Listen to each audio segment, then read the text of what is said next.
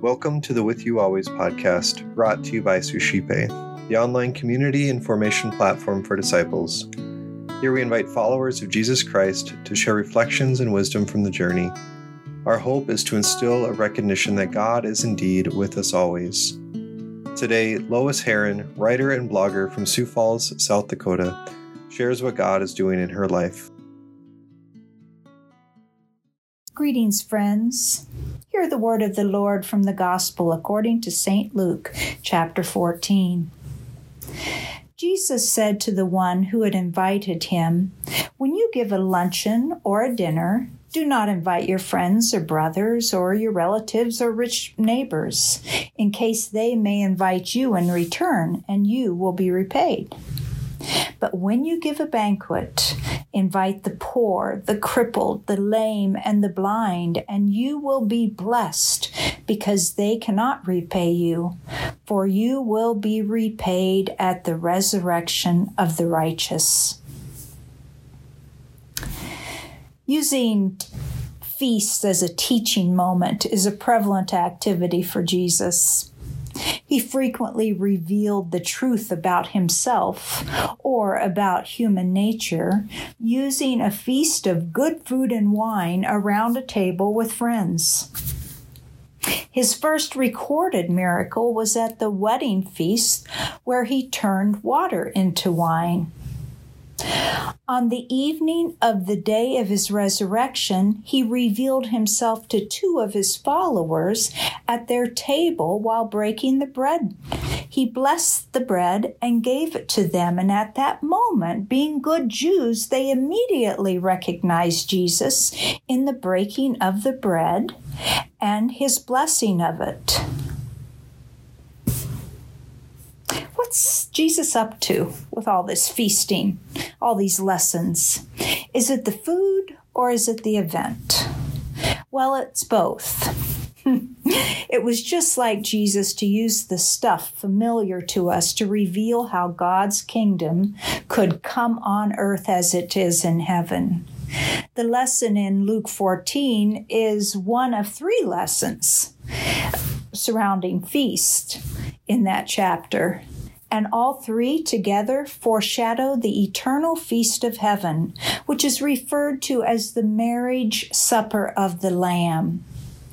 It's as if he is instructing his followers to rehearse feasting in the proper attitudes so that they may be allowed through the doors of heaven to the table of the marriage supper of the Lamb.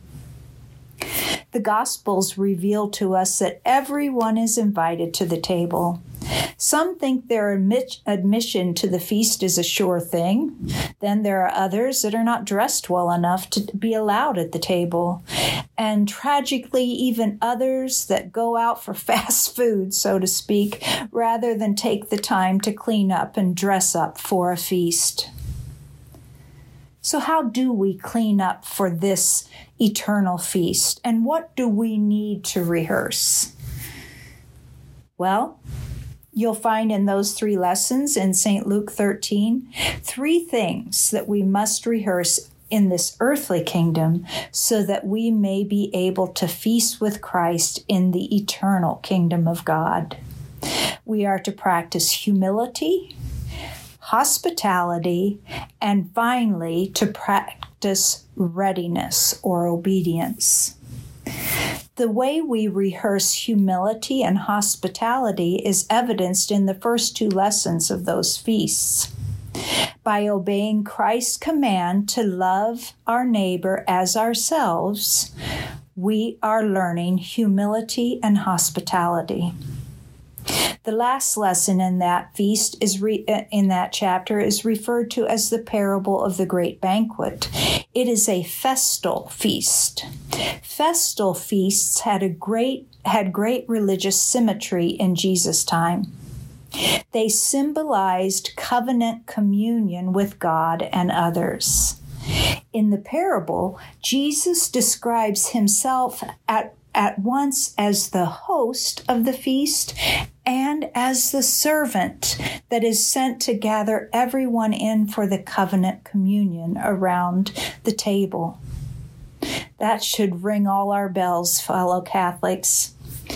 The worship of the Mass is a festal celebration of covenantal communion, where Christ is the host and humble servant of God to humanity. It is where we humbly gather around the table to receive Christ's body and blood, soul and divinity in the form of bread and wine. It is not just a symbol, it is his very essence given to us.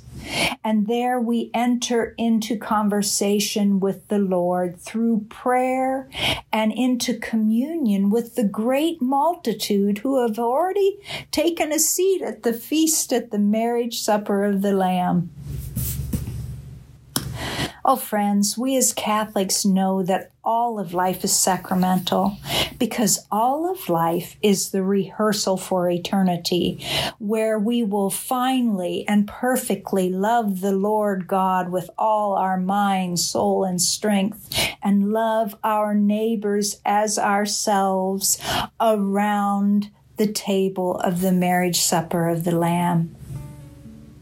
How's rehearsal going for you? Are you practicing humility, hospitality, and obedience? Are you practicing for this heavenly feast in the worship of the Mass, or are you skipping out for the fast and easy worship of this earthly kingdom? The, God, the good and gentle Jesus invites us to come to Him, to eat and drink of Him as he is made present in the worship of the Mass. He paid the price for our seat at this table with his own body and blood. Will you accept the invitation? Lord, have mercy. Christ, have mercy. Lord, have mercy. Amen.